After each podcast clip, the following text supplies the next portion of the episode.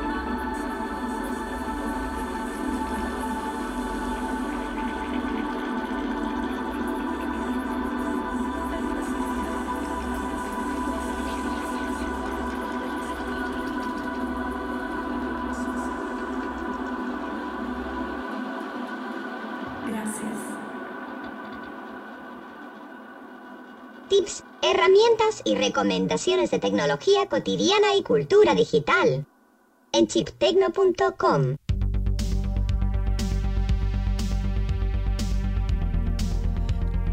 Hola guachines, ¿cómo están? Esto es Ponete el Chip, transmitiendo en vivo desde la ciudad de Avellaneda para todo el mundo a través de la primera radio canábica argentina y latinoamericana, que es la rock and grow punto f m. Un gusto estar acá acompañándoles en este día soleado, en vez de estar en el parque tirada, panza arriba, leyendo un libro con el sol en la cara. Estoy acobachada acá en mi casa, hablándoles, pero con placer siempre. Eh, ¿Ustedes qué, qué onda? ¿Cómo andan? Eh, espero que hayan salido un ratito, se empiezan a venir los días lindos, agradables. Quizás empezamos a socializar más, se sale más a la noche. Hay gente que puede efectivamente festejar sus cumpleaños y eso está muy bueno. Ayer tuvimos uno, eh, le mandamos un beso a, a Pablo Abate, eh, que cumplió años. Estoy acá con Lucio en la operación técnica, Lucio Greco, y con Melita Bot, por supuesto, mi sexy locutora. Hola Gala, hola equipo del programa y de la Rock and Grow, radio escuchas, de mundos análogos y digitales, del presente y del futuro. En esta parte de la Tierra se acerca cada vez más la primavera, y se nota ya imparable la irrupción de colores intensos, que ya empiezan a aparecer. Gracias por acompañarnos, una vez más, en este artefacto sonoro radial que dimos en llamar Ponete el Chip. Yo, igual que cada emisión, dispuesta a darlo todo, todo, y no guardarme nada. Nada, nada, muy bien Melita. A T R, me gusta esa actitud. ¿Eh? Positivamente digital. Ah. Eh, ah, ah, ah, ah, ah, ah. Bueno, eh, como saben, esta es eh, la versión de radial de mi blog de tecnología cotidiana, tu blog de tecnología amigo, eh, chip tecno punto com, que pueden visitar. Eh, lo actualicé un poquito, a veces me cuelgo, mm, estoy con los tiempos ahí medio justo, pero está actualizado. Y hoy, además de las noticias, vamos a tener un programa un tanto atípico, más tirando a lo musical que a lo... Quizás ustedes están esperando, no sé, noticias de tecnología, computadoras y ciencia. Y hoy vamos a hablar de, eh, de tecnología y computadoras, pero a través de eh, otros sentidos, que es el musical. Eh, vamos a tener una charla con El Remolón, que es un músico, un productor que viene de la movida de la cumbia digital y ahora eh, presentó un nuevo disco. Eh, después de bastante tiempo, su disco Asimétrico vuelve, eh, pero retomando las raíces folclóricas. Y está muy bueno, alto viaje. Nos vamos a pegar con la música de hoy porque además entre Lucio y Melita acordaron, hicieron como toda una música eh, temática alrededor de esta movida, de la de, del, del folclore digital, los ritmos latinos en, en, como ti, tirados a la modernidad, y va a estar bueno, bueno. Así que así arrancamos, espero que nos acompañen en este viaje.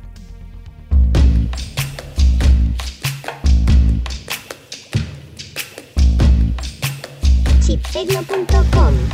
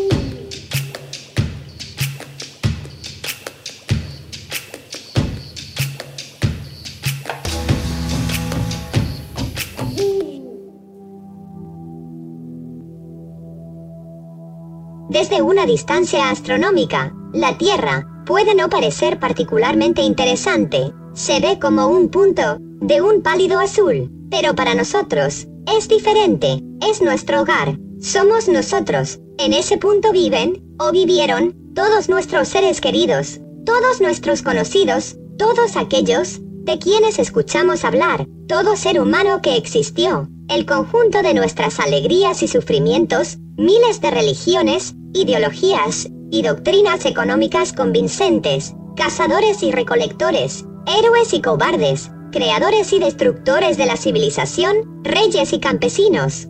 Toda pareja joven de enamorados, toda madre y todo padre, todo hijo prometedor, inventores y exploradores, maestros de moral, políticos corruptos, toda superestrella, y todo líder supremo, todos los santos y pecadores, en la historia de nuestra especie, vivieron aquí, en ese grano de polvo, suspendido en un rayo de sol.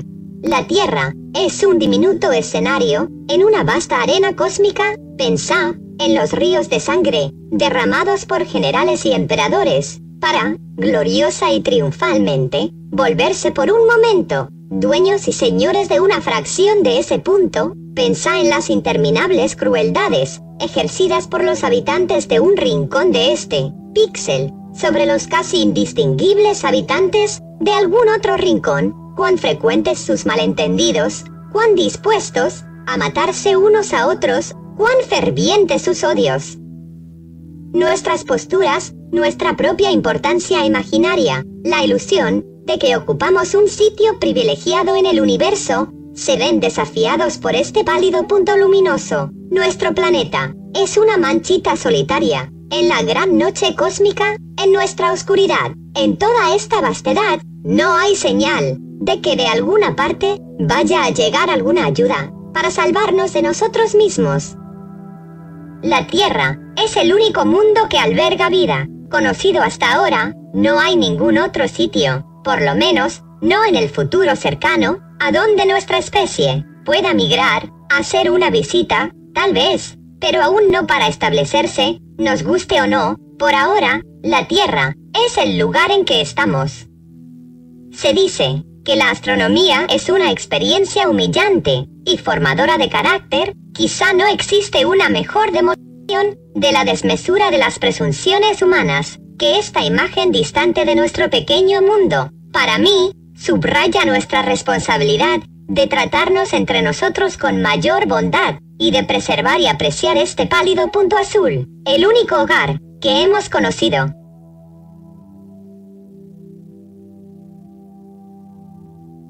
Atentos radioescuchas. Ahora en Ponete el Chip, las noticias de la semana. Mi nombre es Melita Bot y me acompaña mi humana, Gala Caccione. Hola otra vez, Melita. ¿Cómo me gusta cuando recitas Pale Blue Dot? Eh? Me, me, me emociona realmente. Tenés como que tu voz robótica cada vez va teniendo más matices, noto también. Eh, nada de eso, te quiero. Vamos con las noticias. Adelante.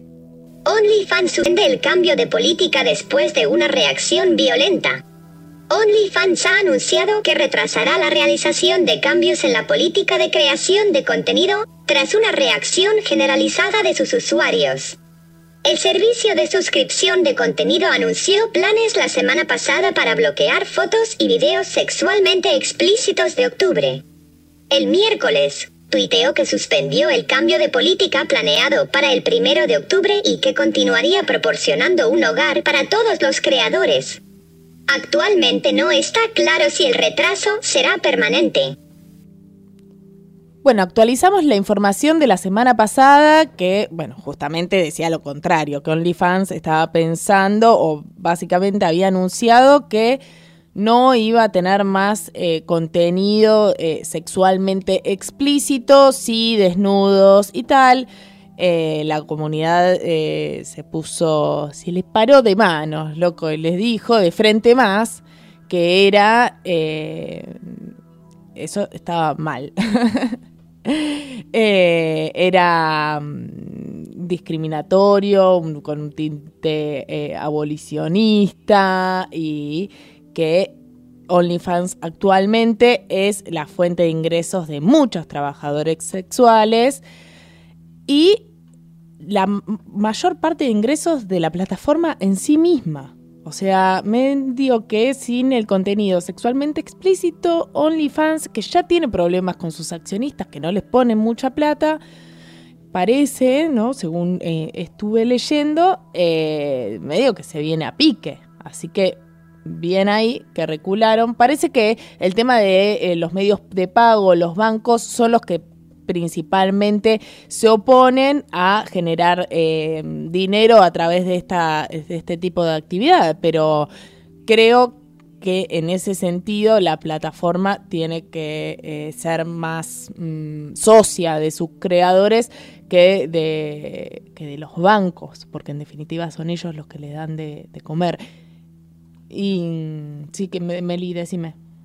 Prohibiendo el sexo explícito. Se estaban pegando un tiro en el pie. Sí, total, total. Y nada, eso. A mí me pone contenta cuando de repente eh, las plataformas que utilizamos a diario, que comen de lo que nosotros hacemos, de repente te quieren cambiar las reglas del juego y muchas veces lo hacen y como usuarios eh, a veces salimos perdiendo porque...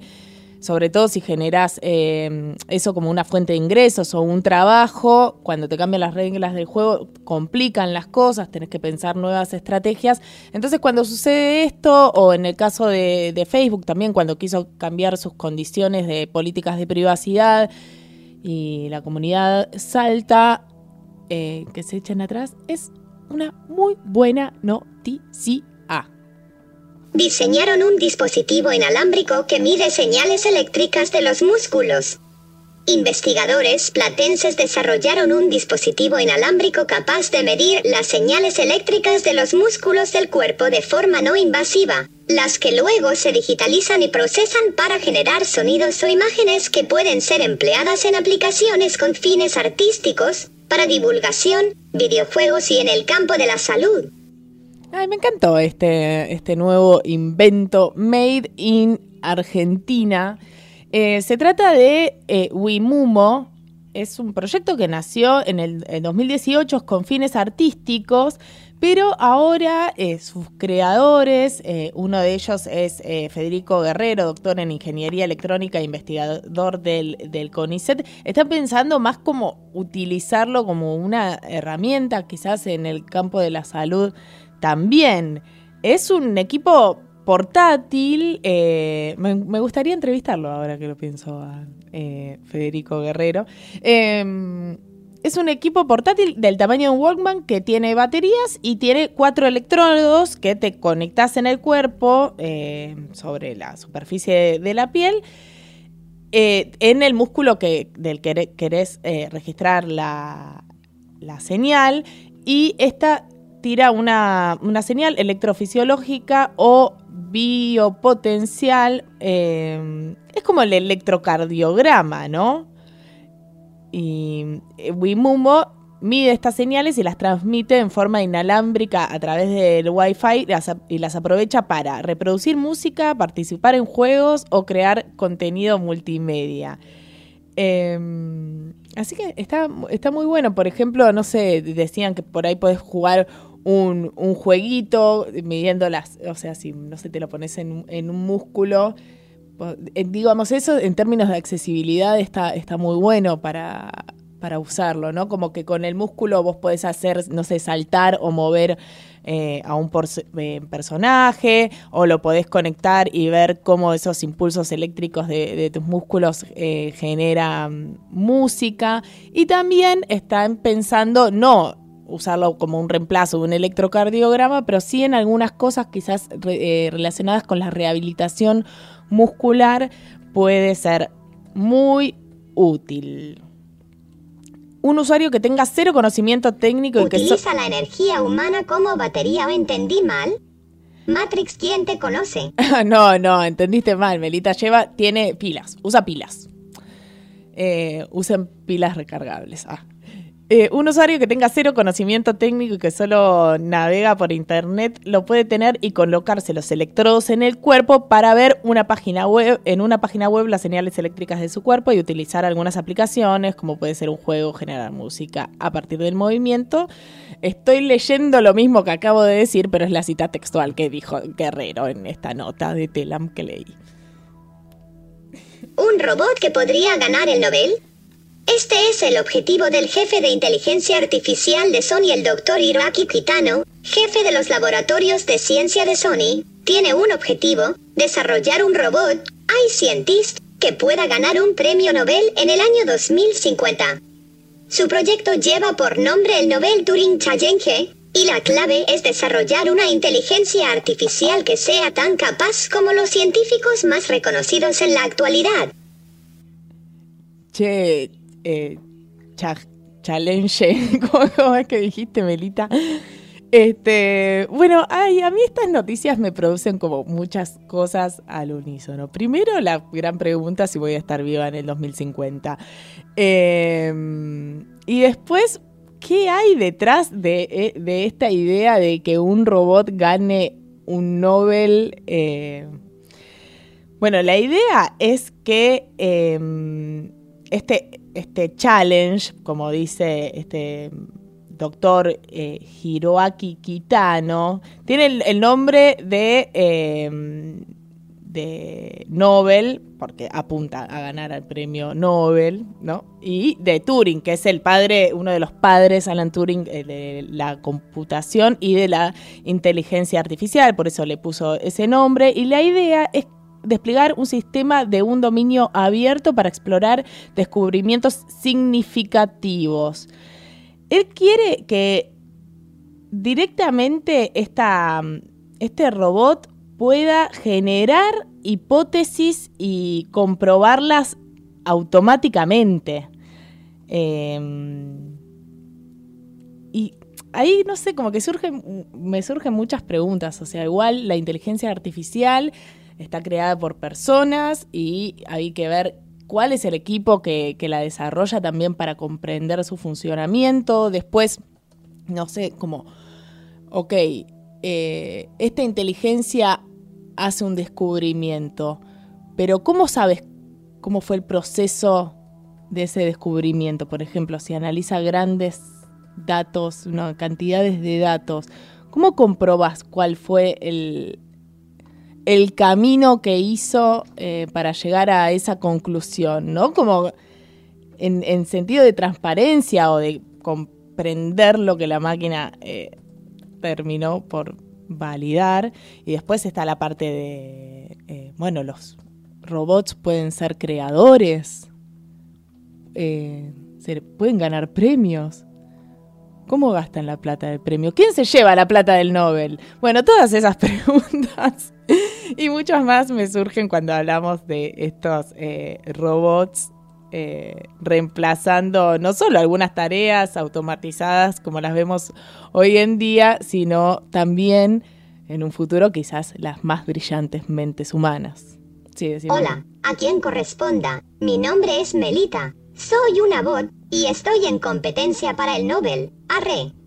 Sí, a full, Melita. Para mí vos te tenés que eh, ganar el premio Revelación de, de, de figura radial, no sé, en los premios Éter o en, en la terna esa de los Martín Fierro.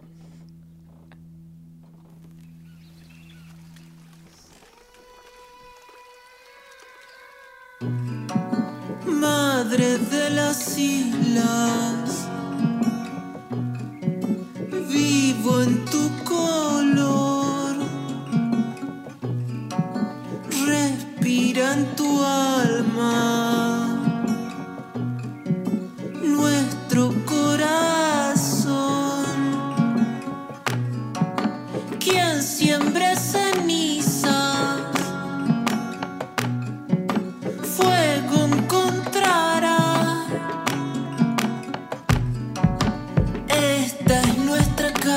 Casa, nuestro Paraná.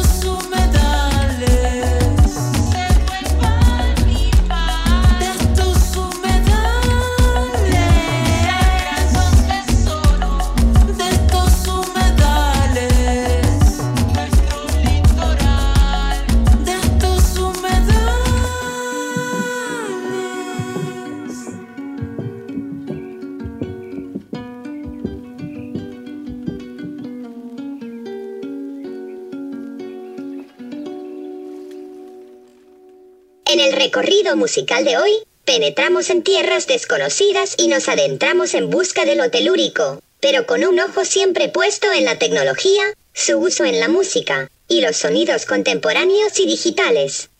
Hay quienes llaman a este movimiento folclore electrónico, y hay quienes, simplemente, lo denominan nuevo folclore. En Ponete el Chip, le damos un pequeño vistazo a una escena muy extensa, que recomendamos explorar, y pueden hacerlo partiendo de la playlist de hoy, que encuentran en el perfil de Spotify de Lucio Greco, operador y switcher master, una de mis personas favoritas, también mi novio y mi amigo.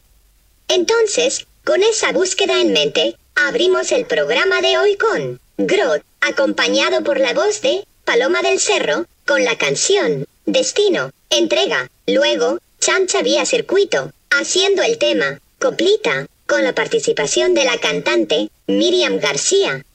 Después, coronando las noticias de la semana, un tema que trata una temática que fue agenda esta semana, y que debería serlo todos los días. El proyecto musical se llama Laufan, la canción Humedales, y lo que llega a Ponete el Chip, Tonolec, Techo de Paja.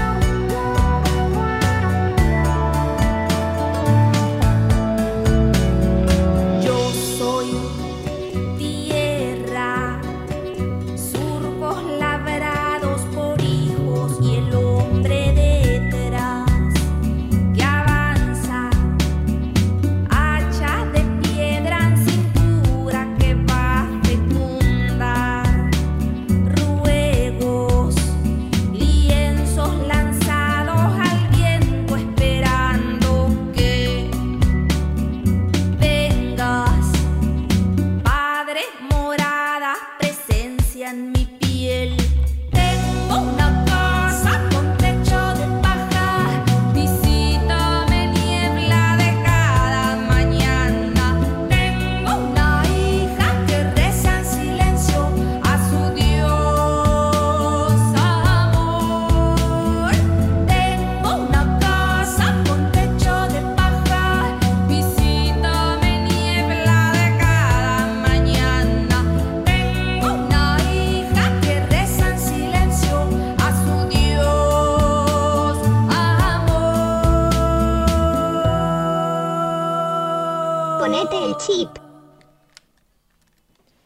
Bueno, ya estamos en línea eh, con el Remolón, pero antes de darle la bienvenida formal, le vamos a dar la bienvenida con su música. Esto es La materia se ha dormido, El Remolón con Nuria, de su nuevo disco, Asimétrico.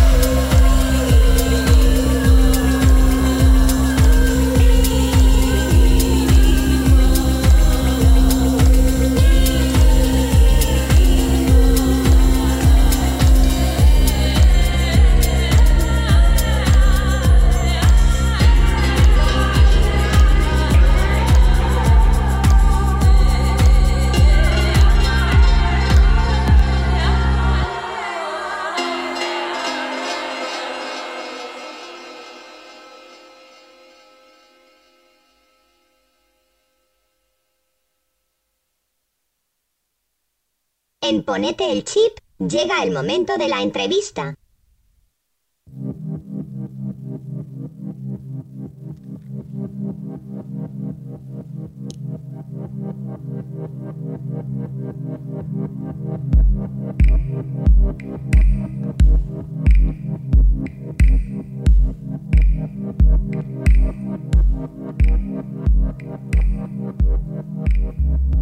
El Remolón es eh, el alter ego de Andrés Steingart, reconocido productor, compositor y músico. Viene de, del mundo de la cumbia digital, pionero también ahí en el colectivo C I S E C. Actualmente dirige el sello discográfico Fértil Discos y volvió, volvió a la escena después de bastante tiempo que no sacabas un disco. Llega Asimétrico, un disco que visita otro aspecto de eh, tu música, que es más el folclore electrónico. Hola, ¿cómo estás, Andrés? Bienvenido a Ponete el Chip, muchas gracias por venir. Hola, ¿cómo andás? ¿Todo bien, Gala? Bien, muy bien. Eh, un gustazo, la verdad, eh, tener un tiempo para, para charlar contigo y bueno, feliz feliz estreno. ¿Cómo se siente salir a la cancha, ah, como dicen, después de tantos años? Bueno, en primer lugar, nunca me fui de la cancha. Bueno. O sea, estuve, estuve un poco director técnico, estuve también este, jugando unos picaditos, estuve este, ahí siempre, siempre en la escena, siempre presente. Bueno, ahora también si sacar el disco es un acontecimiento. Uh-huh. Eh, porque bueno, porque sí, le puse como toda la, la experiencia y toda la sabiduría que aprendí en estos quince años del Remolón prácticamente. Es un lanzamiento que también es independiente, pero bueno, que con el equipito de trabajo de Fértil logramos como ponerle como eso, ¿no? Hacer como un lanzamiento este, lo más profesional, ponele, posible, o lo más, o poni- haciendo como muchas de las De, de las cosas con las que se supone que está bueno sacar un disco, que bueno, esto de, de poder adelantar, ir adelantándolo, de ir procesándolo, de hacer una buena mezcla, de hacer un buen mastering, de, de, de hacer un arte, un arte cuidado. Siempre uno lo hace, pero bueno, intenta hacerlo. Pero en este también nos tomamos el tiempo para poder ir haciendo por etapas, sacar un single, sacar otro single. Así que sí, para mí es, es, es como un momento, es un hito para mí histórico dentro de, de, de de mi carrera, porque tenía ganas de hacerlo, porque, porque tenía un montón de música que tenía ganas de, de contarle un poquito a, a la gente de, de, de, de, con el sonido que vengo, vengo curtiendo y experimentando, así que bueno, nada, un poco esa era la, la idea, sacar el disco, ¿no?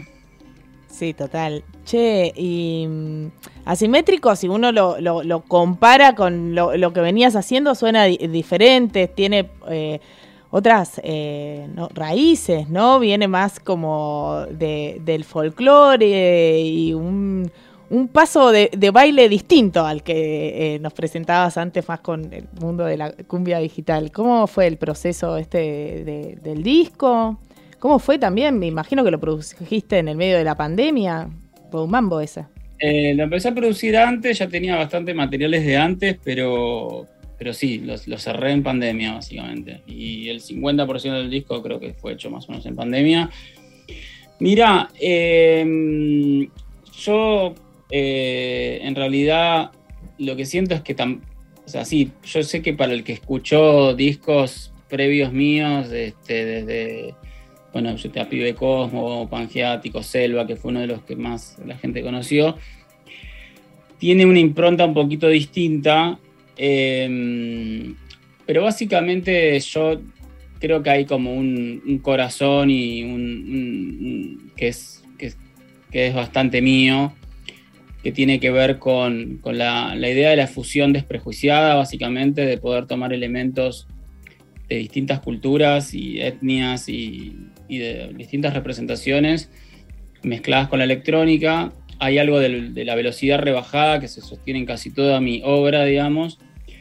Eh, quizás eh, me propuse no, no necesariamente que tenga tanto un impacto tan, tan efectista o tan... O sea, tampoco antes que buscaba el efecto, pero sí había temas como que estaban como más orientados a, o a una pista de baile o a, a, a algo de... no sé llamarlo de alto impacto. O sea, había un, un tema con Lido Pimenta que era quiero que me ayudes a quitarme mi vestido. O sea, eso en Asimétrico es imposible que suceda. Uh-huh. eh, y también había, y ese tema mismo lleva a unas velocidades que en Asimétrico es imposible también que suceda. Yo creo que un poco lo que, lo que caracterizó al disco es, en primer lugar, un cambio de paleta tímbrica. Antes estaba como más, más tomado por un poco los sonidos de, quizás de la cumbia, y ahora La, la, la paleta de sonidos se fue un poquito más para el lado folclórico, porque hay, hay instrumentos, desde en algunos temas con un bombo legüero, otro tema con un ronroco, otro tema con un charango, otro tema con una guitarra criolla, que no venía sucediendo tanto. Eh, si bien, no sé, mi primer disco eh, tiene grabaciones de canto guaraníes, que lo grabé con una cámara digital eh, muy low-fi en un, en un viaje que he hecho a Misiones. O sea, Eh, en esta no hay prácticamente sampleos, no hay sampleos te diría, eh, y sí fue como un disco más de estudio, eh, y tiene algo que yo lo resumo en el término que es como profundidad. La, eh, la profundidad tiene que ver con, con el sonido un poco envolvente, con el, el uso de los graves, con, con un poco...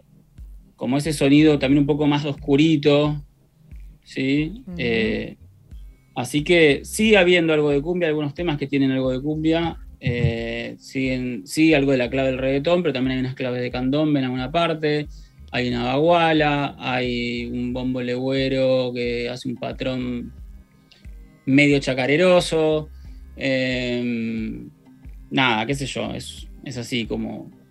Intento no meterme en estilos muy puristas tampoco en general, okay, sino como reites o guiños que remedan o que te hacen acordar a algo.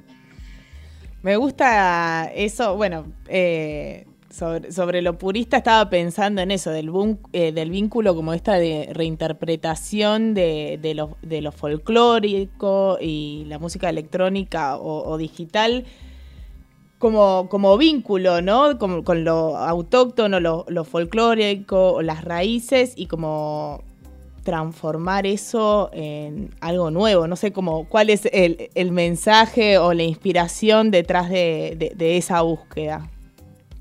No, también como un poco, también es usar el... A mí me interesa, creo que me interesa un poco, y también pasó un poco con la cumbia. En general es como...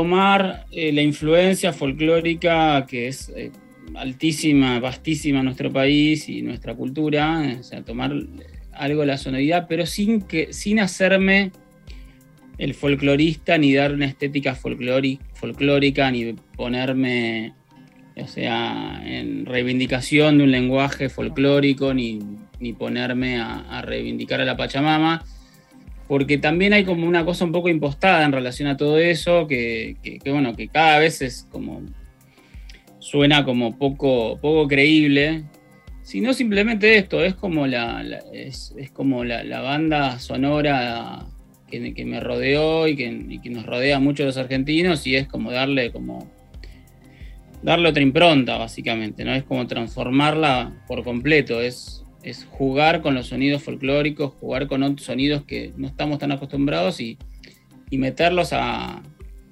meterlos a dialogar entre sí con un lenguaje completamente distinto como es el electrónico. Uh-huh.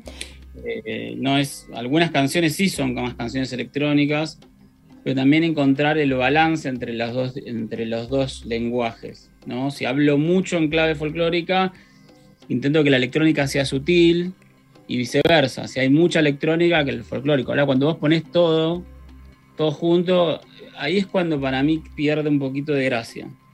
Okay. ¿Se entiende?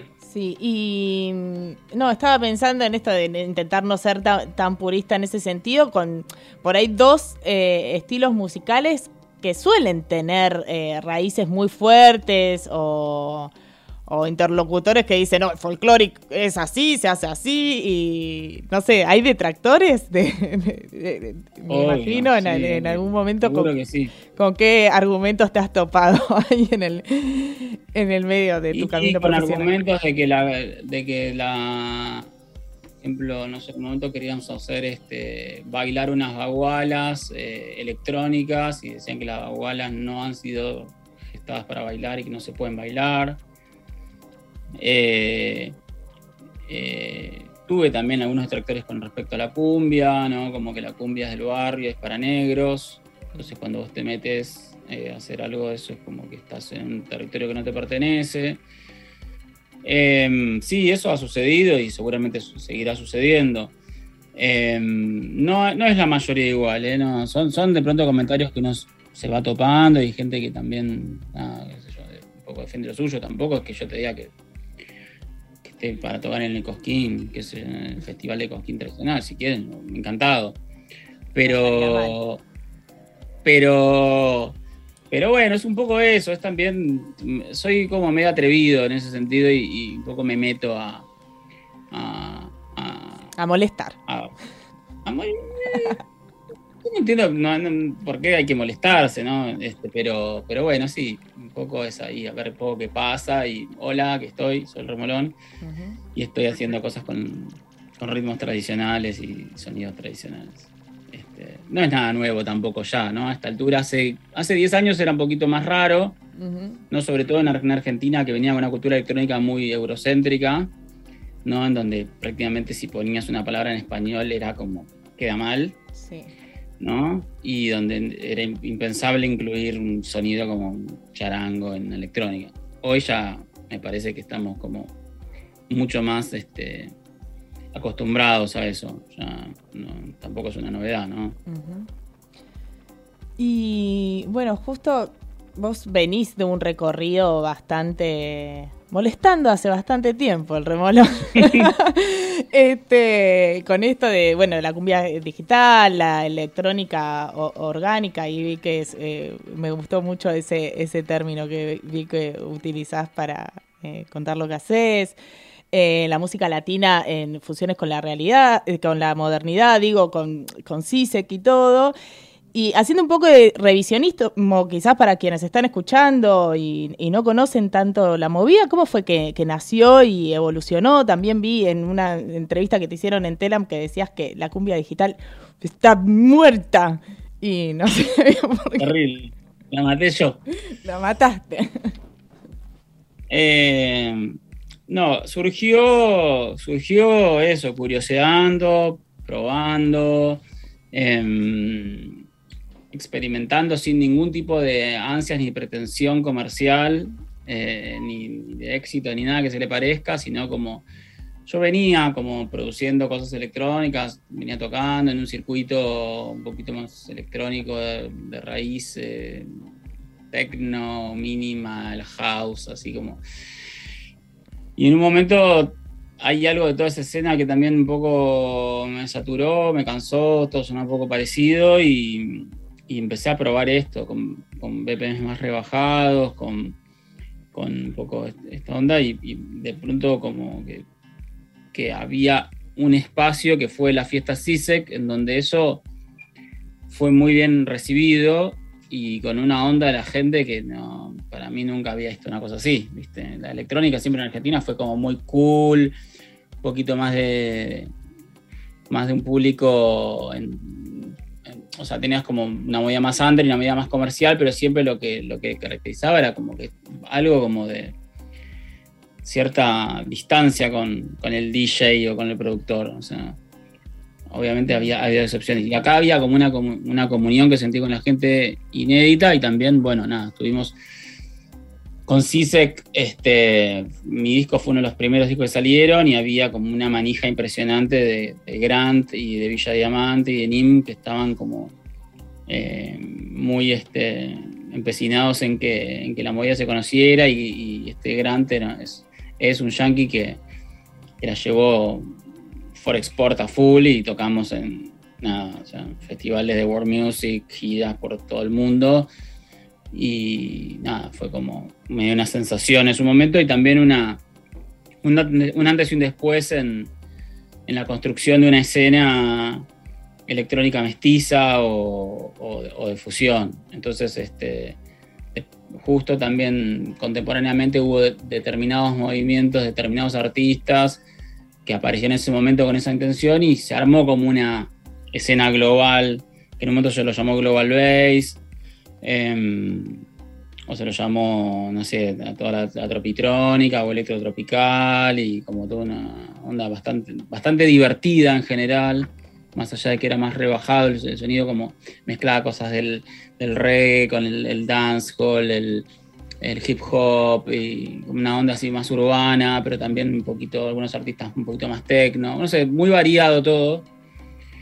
Y, y bueno, y así fue, fue creciendo un poco la escena y, y fue mutando, hubo generación, segunda generación de artistas, tercera generación de artistas. Este, yo soy como el abuelo casi ya, me siento.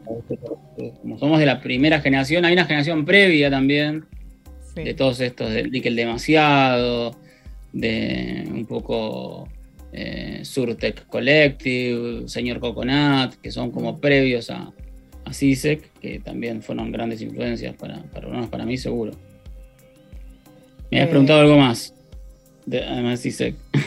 Este, no, bueno, eso, cómo, cómo había evolucionado, pero un poco, eh, nada, creo que lo, que lo resumiste bastante bien, cómo fue eh, la, la transición de, de la movida. Y en ese sentido, porque comenzó como una movida alternativa y pienso, Internet, ¿qué, qué rol jugó en, en, en, en el crecimiento de esta, o cómo se, o quizás como plataforma para darse a conocer, o vital? Sí. Todos los recursos tecnológicos, este, ya que estamos en un programa de tecnología, digamos, eh, fueron eh, una pieza fundamental de todo lo que sucedió. O sea, en primer lugar, la posibilidad de hacer música con la computadora en tu casa. Yo tenía una P C, una Dell en esa época, con un programa y eh, no tenía, había algunas cosas grabadas que las grabé en, en estudios hogareños en general, con micrófonos baratos. Eh, me acuerdo, el, hay un tema de Pibe Cosmo, que es mi primer álbum, digamos, que me fui a comprar un Samsung, un micrófono Samsung, que, qué sé yo, que es un micrófono de doscientos dólares, por ejemplo, y lo puse por primera vez cuando vino, vino Cristian de Fauna a grabarlo a casa. Eh, y, y después había mucha sampladelia, muchos, muchos sampleos de cualquier cosa, de discos que había comprado en el parque, en el parque Rivadavia, en el parque Centenario, cosas bajadas de internet, eso que te conté, una camarita digital, o sea, todo muy lo-fi. Entonces, eh, básicamente eso, ese disco, no sé si diez años antes lo podría haber hecho.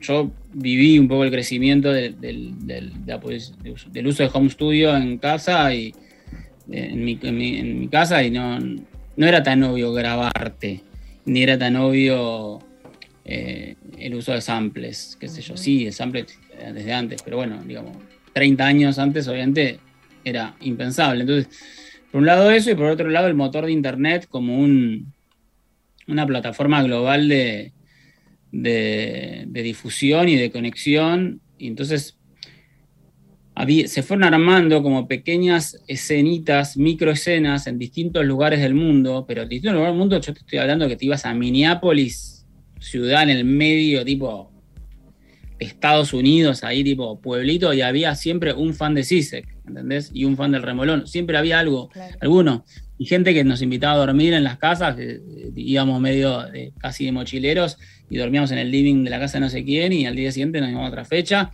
Y así en Oslo, y así en Berlín, y así en, yo, en París. Entonces, bueno, hubo como una, un movimiento así de global, que a mí me parece que ahí estuvo un poco la astucia de, de este Grant, digamos, que dijo, acá está pasando algo, en un momento en que el mundo también estaba ávido de estos sonidos. Eh, y bueno, nada, eso, se fueron armando microescenas, que entre todos se armó una escena interesante. Si cuentas a todos esos, probablemente son... Sí, sí, sí. diez mil personas. No, no, la vio, la vio y, y, y tuvo, tuvo éxito. Es el, el que lo, los recuperó y los llevó ahí de, de gira sí, por, sí, sí. Por, eh, por Europas, por las Europas y distintos sí, sí. lugares. No hubiera, si no hubiera estado internet, esos temas hubieran quedado seguramente en mi disco rígido, como tantas otras personas eh, les ha pasado sí. y les sigue pasando, ¿no? Cuando vos me lo mostrás. Ay, amo las historias felices del do it yourself. Y recién hablabas esto de, de, del, del mundo... Eh, de hacer las cosas uno, ¿no? De que el sonido medio lo-fi. Y quiero que sepas que antes de leer la nota de Telam, yo estaba escuchando el disco y le dije a Lucio, che, estoy ahí como en un mood eh, trabajando, preparando el programa y escuchando el disco y me siento escuchando eh, como esta... Eh, Eh, nueva movida de lo-fi hip hop y siento que es lo, como la versión eh, local de como de esa tendencia, ¿no? De música como con, como no sé, me, me, me llamó a eso. ¿Tiene alguna eh, relación? ¿Vos la, eh, la, la, la, la viste por ahí o, o fue por, por otro lado? Mirá, vos sabés que con el, la movida lo-fi hip hop es... Yo me enteré por los medios de la existencia de lo-fi hip hop porque no consigo, no, no consumo mucha, mucha, mucha música mainstream en general. Y cuando lo escuché dijo, dije, claro, o sea, esto, son, esto es música, esto es un hip hop medio yacero, chill para, para relajar. Sí. Y toda la música que yo siempre, o sea, también otro hilo conductor, más allá de los momentos más eufóricos de CISEC y, de, y del Remolón, que en realidad es una distorsión, digamos, que surgió porque me fui encontrando con, con otros estímulos, pero el Remolón ya te lo dice todo, o sea, no. Era una música de bajos B P M, por definición. Uh-huh. Eh, entonces, este, a mí me parece como que, que esto lo-fi hip hop es como un nuevo, una nueva enunciación que le... a lo que nosotros llamamos del down tempo, en los noventa lo llamaban chill out, claro. eh, es música para, para relajar, para, para estar tranca, para, para fumarte uno, para, para, para estar ahí, este, que también en un momento vos te empezás a mover ahí, quizás el, el lo-fi, el, más el hip hop, es, puede ser que sea un poco más abajo todavía, pero bueno, sí, re, podríamos estar en esas... en esas playlists. Ah, full. eh, no, posta, me, me encantó eh, el disco. Es, es un muy, muy lindo viaje el que hiciste. Participaste también con, con varios artistas. Eso, bueno, nada, grabaron a, algunas partes antes de la pandemia, otras después. ¿Cómo, cómo fueron esos encuentros? Eh, bueno, y, y ellos, ¿cómo llegaste a, a participar? Algunos estuvimos escuchando también en la playlist eh, que armó Lucio para hoy. Bien. Mirá, todas las colaboraciones vocales fueron grabadas en pandemia, eh, con bastantes dificultades, eh, porque, bueno, ya lo he contado un poco, pero... Lo de Braulio, por ejemplo, lo que es el tema de los pájaros, fue como toda una, una osadía grabarlo porque él había venido acá, nos conocimos, medio que boceteamos el tema, dijimos la semana que viene lo grabamos y se declaró la pandemia. O sea, esto fue el quince de marzo, ponele, sí, sí. diez de marzo, y le dije, che, el veinte y pico, vení, no me fui. El pibe es de, es de Partido de la Costa, él vive, vivía en San Bernardo, y... Y estaba imposible grabar. Estaba no, era como grabar. El eternauta, ¿viste? Como medio que no podías aparte, ni salir de tu casa. Gra- sí, ¿no? Conseguí un estudio de grabación en San Bernardo, que hay dos que justo te abran, quieren abrir las puertas, que además, tipo, nada, todo el mundo metido para adentro. Estudio de grabación, ¿viste? Es como muy jodido hacer un protocolo en un estudio de grabación, más en un estudio de grabación no ultra profesional, entonces fue muy complejo. Lo terminamos grabando cinco meses después y yo decía, boludo, grabémoslo, por favor, porque... Este tema es, está buenísimo, tenemos que hacerlo, sí, sí. Él, él la remanija por suerte y, y movió cielo y tierra para poder hacerlo, pero no fue fácil. El mismo tema que vos pusiste en Matías se ha dormido fue similar con la turca, uh-huh. eh, que bueno, Nuria. Eh, también había surgido algo muy espontáneo en pre-pandemia y, y lo quisimos grabar y, y bueno, nada, tardamos bastante, nos juntamos, igual, qué sé yo, y no nos resultó obvio conseguir un estudio. Con Luby lo grabó en su casa, Paul lo grabó en su casa. Eh, hay unos pianos y unas cosas que las grabó, por ejemplo, Nacho San Ignacio en su casa. Sí, hay bastantes home studio. A mí las voces me gusta que estén grabadas en un estudio en la medida posible o que tengan un, una terminación lo más profesional posible porque eh, te ahorras un montón de laburo posterior. La realidad es esa. Vos podés grabar voces donde quieras, pero después cuando empezás a agregarle plugins para corregir todo lo que se grabó mal... Mm. Estás, este, estás como metiéndote en una que no, no, no se termina nunca, ¿viste? Es como, como sí, o sea, sí. Grabalo bien, o sea, mucho más fácil. Después le pones el efecto que quieras, si quieres, pero está bueno grabar bien las voces. Sí, me hace acordar de los problemas que tienen por ahí en el cine con la corrección de color, que dicen, no, bueno, después en postproducción lo corregimos, después es todo sí, no, un quilombo. No, no. Todo lo que puedes resolver desde la toma primordial, es lo, es, te, te vamos a agradecer mucho. A veces no se puede, a veces no se puede, es así. Y no, el momento de la grabación. Y a veces también esa grabación rústica tiene una frescura que si no lo grabás así no lo grabás. O sea, no lo puedes grabar, o sea que yo lo, vuelvo al canto de los niños guaraníes. Eh, se grabó una cámara digital de las viejitas y el audio era pedorro y, y se le metió un noise reduction y se le metieron efectos y cosas y quedó así. Eh, y también tenía algunas controversias en relación a si podía editar algo que lo había medio casi en Safari fotográfico, Safari Auditivo había capturado y después me pude contactar con esas personas como para... No me sentía cómodo con todo ese proceso, ¿no? Porque es una música que tiene como... No, que no me pertenece básicamente. O sea, es un, es una, es un sampleo de la vida real, ¿no? Pero bueno, eso, otro capítulo. Hablando de, de otro capítulo, eh, Andrés, quería preguntarte también, porque vos además de, de, de músico, que no sé cómo hiciste esa conexión, sos eh, médico, sos psiquiatra. Sabés que sí. Es como el celular cuando decís estas cosas. ¿Para qué sí. tengo que comentar esto? Hay un, pa- un paciente. Bueno, no, eh, y, y cambiando, eh, no, no tanto de tema, porque tiene alguna relación con, con la música y la pista de, de, de baile. Eh, ahí Leandro Frías me, me contaba que eh, vos eh, trabajabas en, en ese sentido, como la relación eh, de la música con las drogas eh, recreativas, eh, la reducción de, de daños, eh, las problemáticas en torno a eso. Y me pareció sí. un titular muy interesante. Mirá, cuando empecé a, a curtir un poco la escena electrónica, te hablo año dos mil, me llamó la atención, digamos, de que más allá de... de los consumos recreativos que uno podía sostener, me tomé una birra, me puse el pedo, me fui un porro, qué sé yo. En la escena electrónica pasaba algo que era como que había un circuito de gente que, que consumía otras sustancias, uh-huh. de, sobre todo drogas de síntesis, eh, y, y otras, bueno, desde el éxtasis la que, hasta la ketamina, el popper, el G H B, que para mí era como un fenómeno nuevo en el sentido de que para mí, o sea, era como o consumís algo liviano, socialmente aceptado de un modo y, y ya, o si haces un uso más frecuente de eso, sos un adicto y tenés que ir a recuperación. Mm. Esa era como la bajada de línea que yo había aprendido incluso en la facultad y que un poco la bajada de línea cultural, ¿no? Que te decían básicamente eso, o sea, el que consume es un adicto hasta que se muestre lo contrario.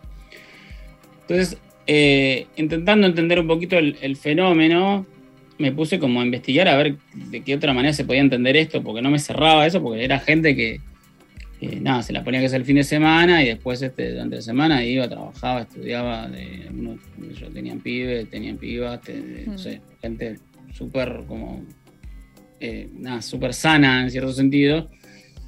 Eh, y apareció un poco la, eh, como la idea de los consumos responsables, de la posibilidad de que, de que de, de, de, de concepto de consumo recreativo. No existía el concepto de consumo recreativo, eso es como es, es, un, es un logro que se encontró luego de años y de años de, de decir que una cosa es el consumo problemático Uh-huh.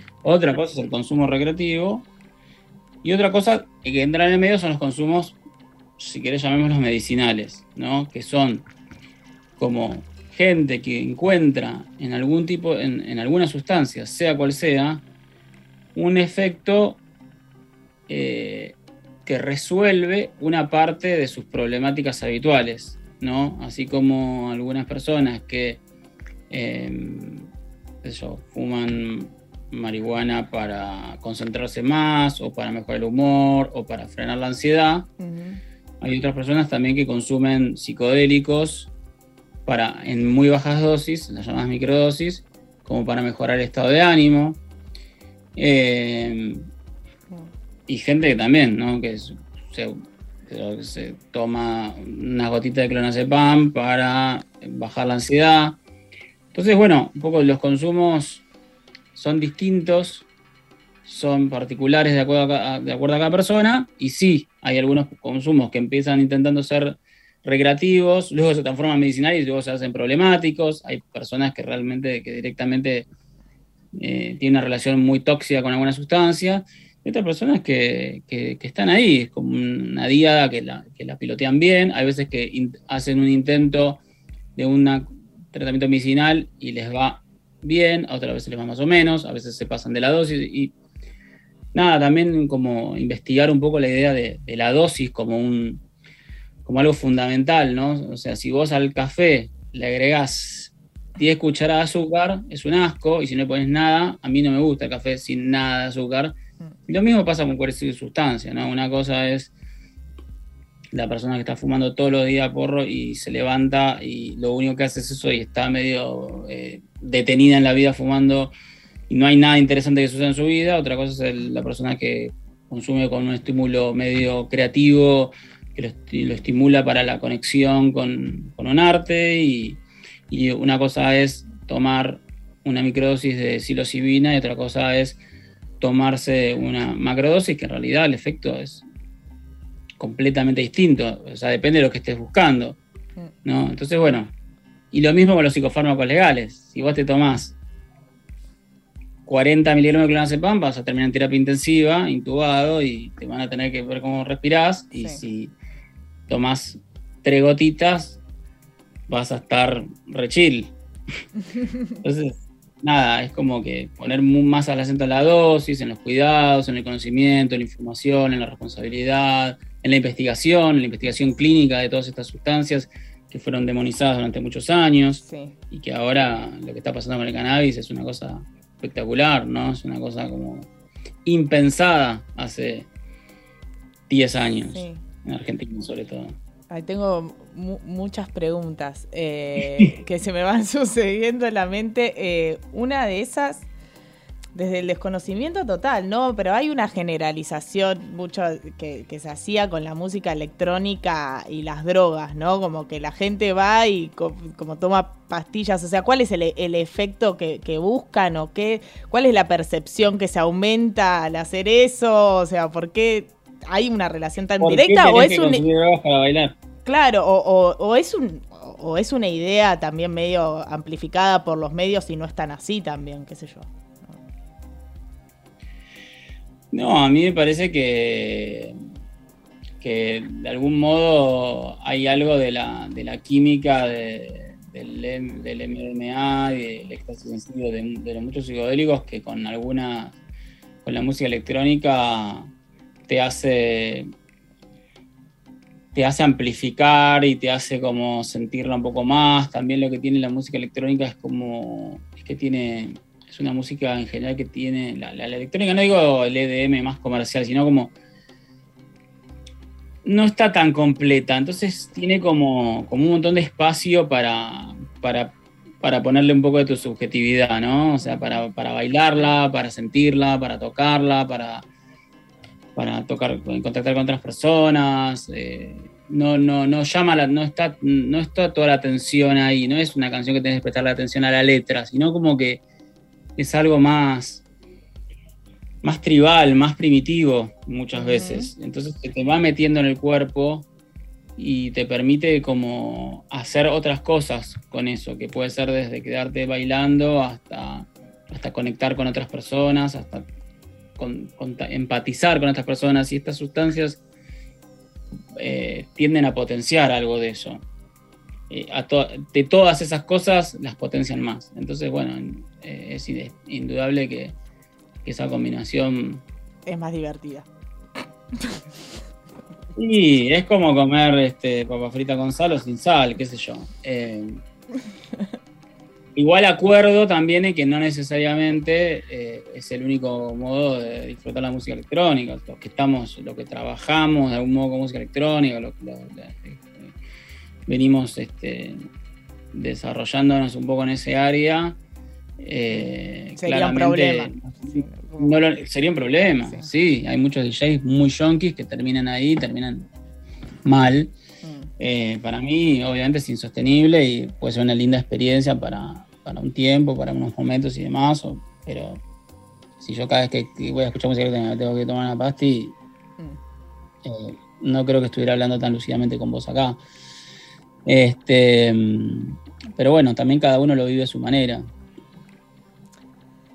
Che, ¿y crees que el, el, este camino que está haciendo la, la marihuana, como ya más quizás socialmente aceptada, como recre, recreativamente, pero sobre todo medicinalmente, que ha demostrado eh, ciertas cosas, mm. eh, que pueden llevarnos a un paso de, de hablar de drogas, eh, de, de legislar sobre drogas eh, sintéticas? Porque me imagino que también el...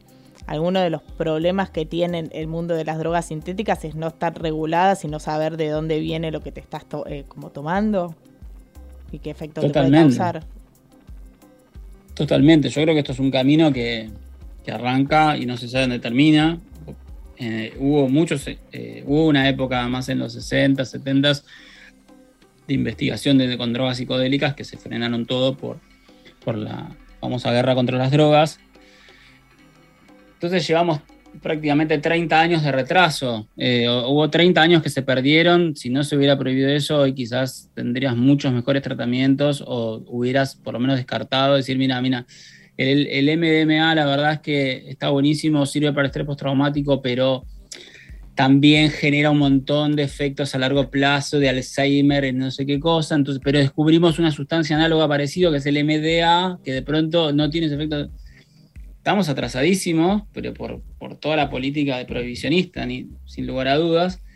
Y para es, es el futuro, es el futuro, es claramente el futuro de la medicina. La ketamina se, to, se aprobó hace poco tiempo para tratamiento de la depresión, la ketamina. La ketamina que hace, yo leo los folletos que escribíamos nosotros de reducción de daños hace veinte años y decíamos, la ketamina no es un producto para el consumo humano, por favor no la consumas, es un, se fue diseñada para... para caballos. Ahora, si la vas a usar, tenés estos cuidados, qué sé yo, ¿no?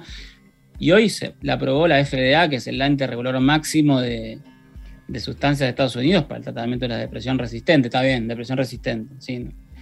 Entonces, así como pasó con, con el cannabis, está pasando con la ketamina, hay estudios muy serios, estudios de psilocibina para tratamiento de pacientes de depresión con pacientes con cáncer, tenés mm. tratamientos, tenés estudios muy serios de M D M A en estrés postraumático, tenés estudios con L S D, tenés este... hongos, ah, que el otro día veía un documental que también está medio inexplorado por, por la idea que... Netflix es un... sí. buenísimo. Bueno, ahí lo ves. La, como la Johns Hopkins les permiten este, armar una, una sesión de psilocibina con acompañamiento, todo protocolizado, todo re... así. A mí me parece demasiado igual, pero, pero nada, está buenísimo, lo pueden hacer, o sea, o sea todo re... O sea, a mí me dan ganas, ahora. Sí, obvio, sí. Bueno, hay mucho estudio también de... mucha experiencia en algunos lugares de, de tratamiento de desintoxicación por, en base a ayahuasca. Eh, hay centros en Perú de retiros para eso, son, son un poquito menos científicos, no es la Johns Hopkins que tiene la enfermera, sí. todos y protocolo, qué sé yo, pero existen y hay eh, como cierta medicina basada en la, en la experiencia de gentes que dicen que eso les hizo muy bien, que falta como sistematizarlo, protocolizarlo, pero sí, recontra, re es, es el futuro.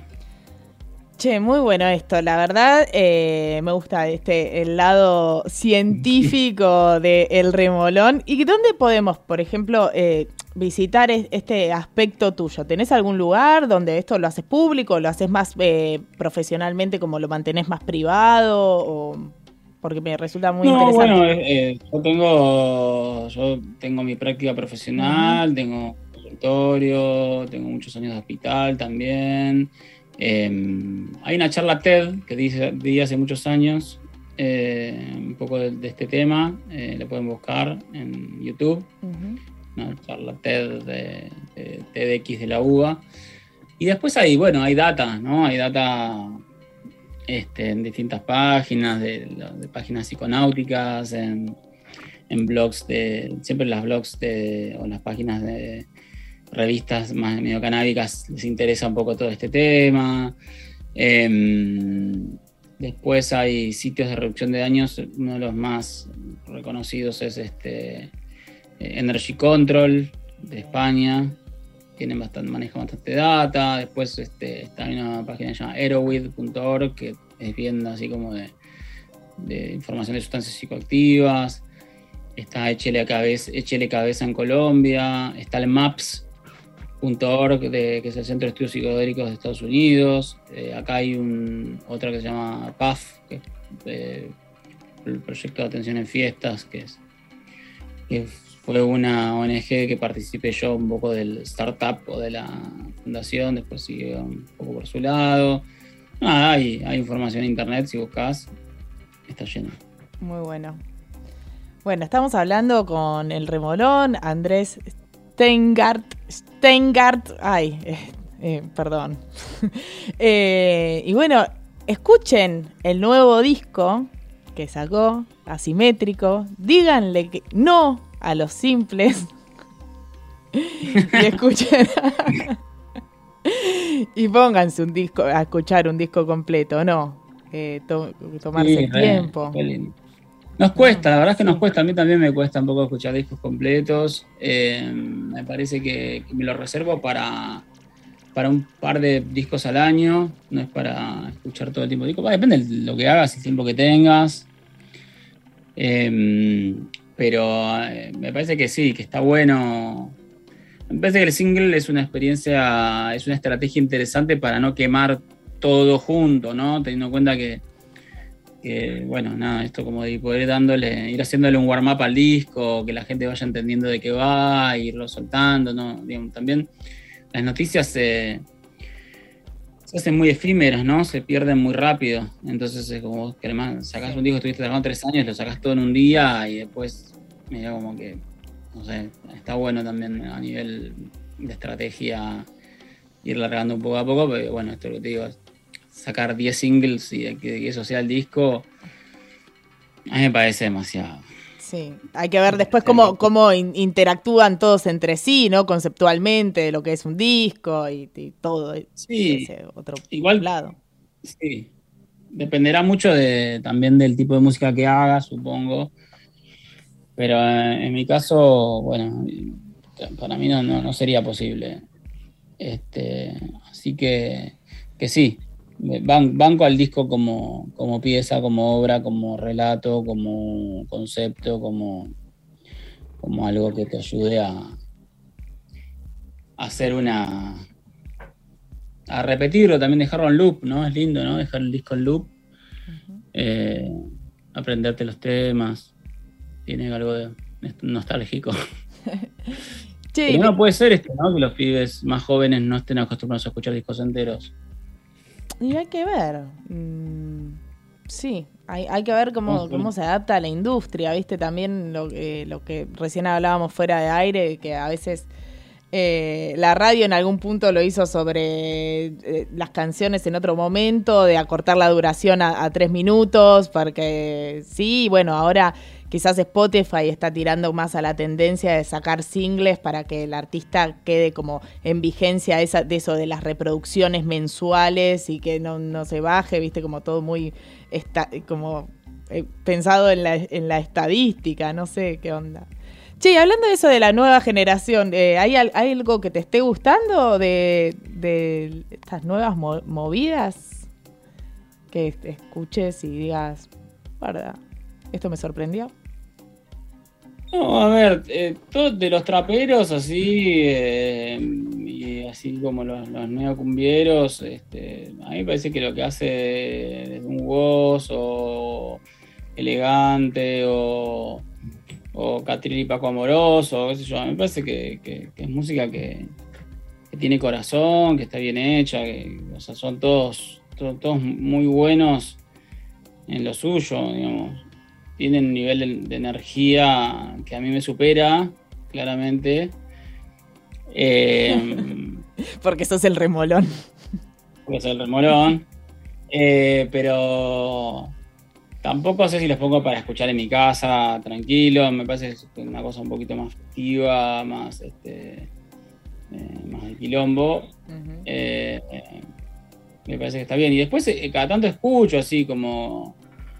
A veces este, en la, pongo la radio y aparecen así que los, este, no sé, escucho a Matías Martín, ponerle qué sé yo, y de pronto veo que está entrevistando a gente que, que está bien lo que hace, son, o sea, desde eh, Nafta, eh, El Cuelgue, son, son ocurrentes, o sea, no, yo no sé si me pondría a escuchar un disco de ellos tampoco, pero me parece que son re talentosos todas estas personas, ¿no? Este, sí.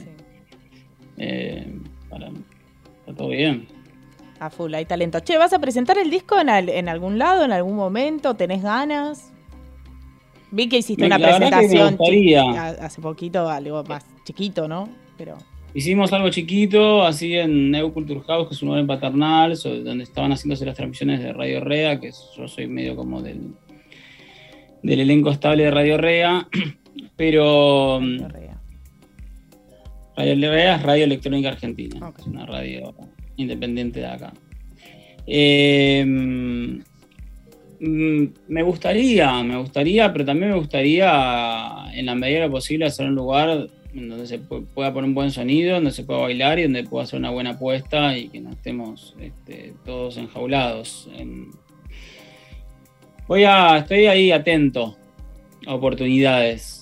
Este, si se puede, si puedo conseguir aunque sea el cincuenta por ciento de eso, eh, y me gustaría hacerlo. A full. Eh, sabemos que toda la cuestión del vivo está difícil. Ahora están eh, como ex- experimentando con nosotros en esas, en esas puestas al aire libre donde estamos medio en corralcitos. Eh, qué sé yo, fui, funciona, bailamos. ¿No? A, acá la opción dijo, dijo que no le gustó. Eh, al, ¿El hipódromo? Al hipódromo, sí. Eh, la, es ra- la, ¿Cómo se llama? Raro. Bueno, si vas con un grupo de amigos la vas a pasar bien, lo mismo, pero bueno. ¿La de la grande con diamante? Con Villa Diamante, eh, ay, ay, ¿a qué fuimos? Ay, ahora no me acuerdo. No me acuerdo a qué fuimos. Era una fiesta. Era fiesta, no, no fue de la grande, no fue con Villa Diamante, me hubiese encantado, pero no.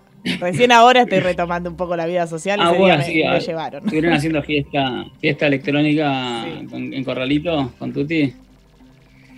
Bueno, sí, ser? o sea... Es lindo, la, es que, bueno, eh, el, el lugar es, es re lindo y hace al aire libre, creo que hay otros lugares que también más o menos hacen lo mismo, por ahí. No, por eso hay que encontrarle también la vuelta para hacer un evento porque... El hipódromo, para que la infraestructura de tenés que meter seguramente mil personas, no sé. Claro. Eh, a mí me gustaría hacer algo para cien o doscientas personas, que pueda tener en todo caso esas características. Sí. Y recibo, recibo ofertas, recibo ofrecimientos. Sí. Instagram, arroba el remolón. este, estoy esperando, estoy buscando a ver si... Estoy atento más que nada, a ver si sale alguna oportunidad y allí iré. Acá en provincia habilitaron un poco el cupo de para fiestas eh, privadas al aire libre, eh, lo aumentaron. No sé qué onda, cómo eh, está en la ciudad de Buenos Aires. Tampoco sé si vos sos de la ciudad de Buenos Aires, pero... Eh, vos sos de Buenos Aires. Ah, ¿estás en Buenos Aires? Eh, sí, sí. Ah. Chacarita Paternal. Ah, lindo barrio. Pero sí, Chaca. No tengo ningún problema en irme a provincia. Ah, hacete una fechita acá en Avellaneda, así nos queda cerca. Sí. Che, eh, el remolón, Andrés Steingart, gracias por venir eh, a Ponete el Chip, a charlar un rato con nosotros, a presentar tu disco. No, no. muy interesante. Placer, placer. Eh, nada, buenísimo que te tomes el tiempo de...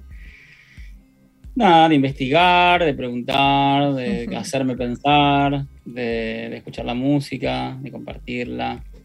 Eh, muy agradecido siempre. Porque, bueno, viste, es difícil también eh, llegar a, a, a salir de la burbuja en la que uno se mueve en cierta zona de confort. Y yo sé que soy un convencido de que la música que yo hago y la música que yo promuevo también, porque también tengo, digamos, desde de, de un sello que, que fundé hace siete años que se llama Fértil Discos, sí. También editamos un montón de música y estoy seguro que a un montón de gente le gustaría mucho y no se entera que existe, pero no se entera porque, porque es difícil llegar, porque los medios no te dan pelota, porque no es interés, porque no, hasta que no tenés un determinado recorrido no, no saben quién sos, no le interesás, o sea... Sí. Bueno, este... Y las redes están cada vez más efímeras al mismo tiempo, ¿no? Como... Son muy efímero, hay mucha noticia, estamos en pandemia, no cualquier cosa les interesa necesariamente. Así que, bueno, nada, eh, hiper agradecido con vos de que te tomes el tiempo de... de entrevistar a una persona como yo. No, que, gracias. Bueno, pero... Para mí un placer hablar, a mí además me gusta hablar... Eh... largo y tendido, ¿viste? Me cuelgo. Sí, por ahí te digo, reservate sí, sí, media sí, hora también. Y termina siendo una hora. Bueno, ya fue. Lo que puedo decir sí. es que quienes están conectados, están conectados desde el principio de la entrevista y debe haber estado interesante porque se quedaron ahí prendidos a la Rock and Grow. Re. Así, Así que... que, bueno, nada. Y ahora aguante, no. Aguante ahí. Estuvimos escuchando Afro eh, Lunker. Afro Lunker. Clunker, Afro Clunker. Perdón. Eh, de fondo todo este rato. Y ahora vamos a escuchar otro, otro tema, que es el que le da nombre al disco, Asimétrico, eh, con Laufan. ¿Qué hiciste, no? Laufan, sí. Laufan. Es la, la balada del disco. Ah, okay. Todo disco tiene una balada. Esta es la balada. Muy bien. Bueno, gracias Andrés por pasar y nos vemos pronto. Estamos a, atentas, atentas, atentas a las novedades. Atente. Dale. Gracias. Nos vemos, gracias. Adiós.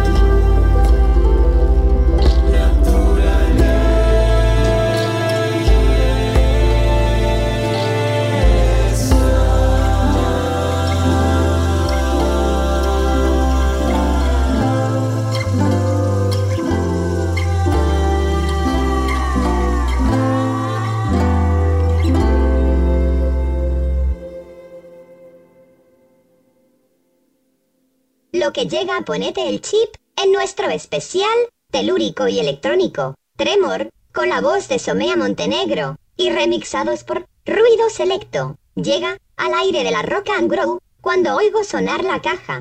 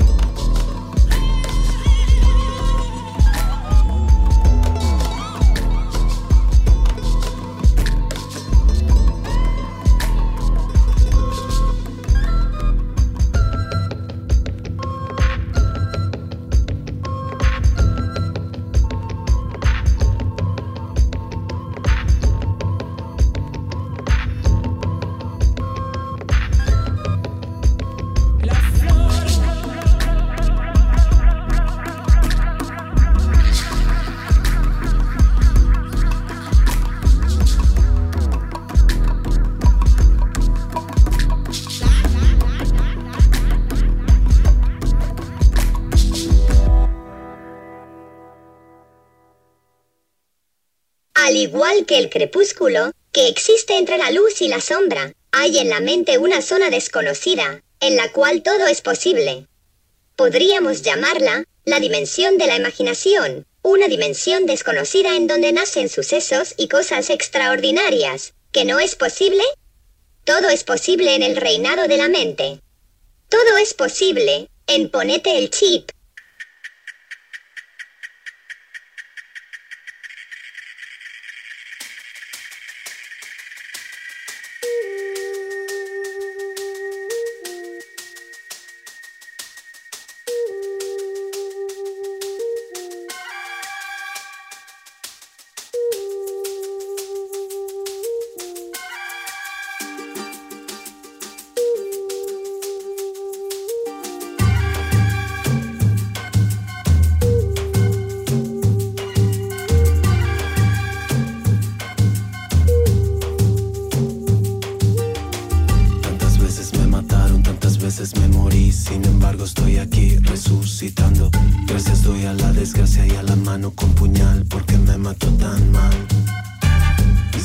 Cantando, cantando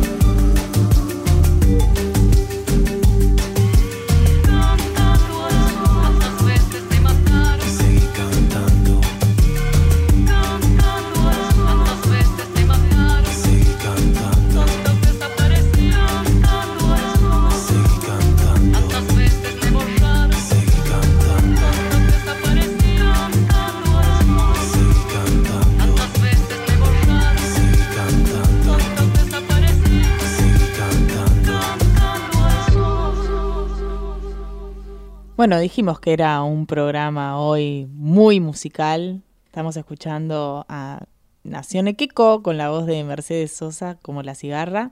Y ahora se viene un dos por uno de Hueste con Desaprensiva y Río uno.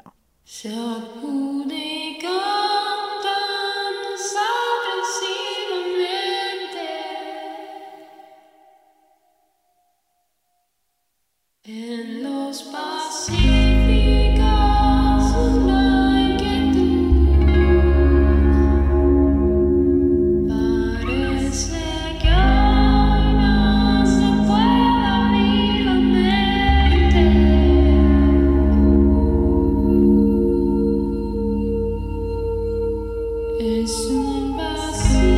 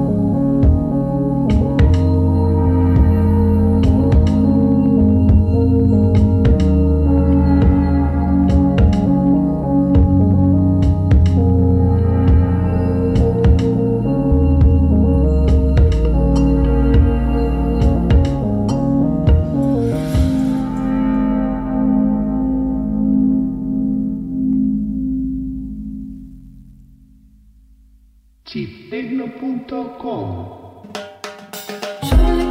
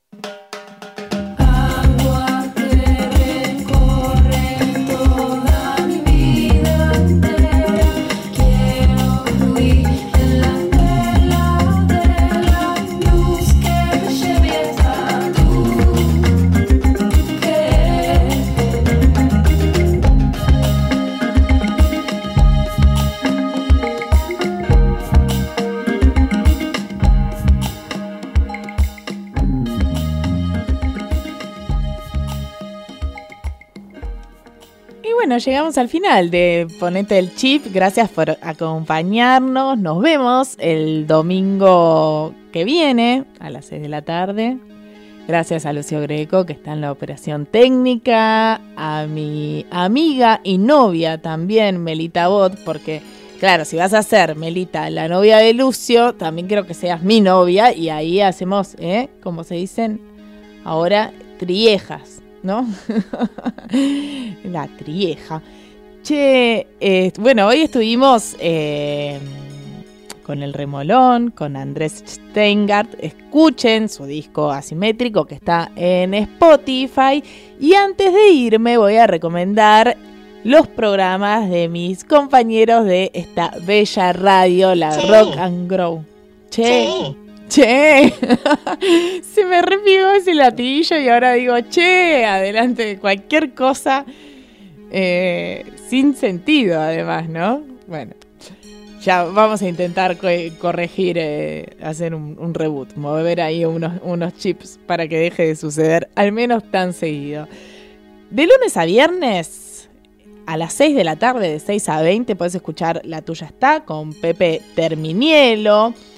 Loco de Atar sale los martes de veinte a veintitrés con Riri, con Riri perdón, y Capela. Ahí podés pedir tu música, todo, o sea, porque es eh, como la radio a la vieja usanza, que llamás y decís, che, me pasan un tema y ellos te dan el gusto. Es genial, cosa que no sucede bajo ningún punto de vista en este programa. Eh, miércoles a las de veinte a veintiuno está Space Cat con Natcat, que cumplió años esta semana y le mandamos un beso enorme. Virgo, Virgo Season, estamos muy bien. Natcat D J, impecable. Después, hablando de D Js, los jueves de veinte a veinticuatro está Set Point con Noe Ruth. Ángel Caído, los estuve escuchando últimamente, Bad Sir Billy y el señor X. Escúchenlo, me gusta. Batsy tiene una linda, una linda voz radial. Los jueves de veintidós a veinticuatro pueden escucharlos. Los viernes, El Fantasma en la Máquina, con el capitán de este barco, Fernando Saicha. Viernes a las veinte horas, les dije. Viernes a las veintidós, El Infierno Musical de Doctor Rosso, con Stanley Rosso. Y los domingos nos vemos en Ponete el Chip. Ah, nos vamos, nos vamos, perdón. Eh, nos vamos con Uji, La Charo y The Rock, sin darle motivo. Gracias, les quiero.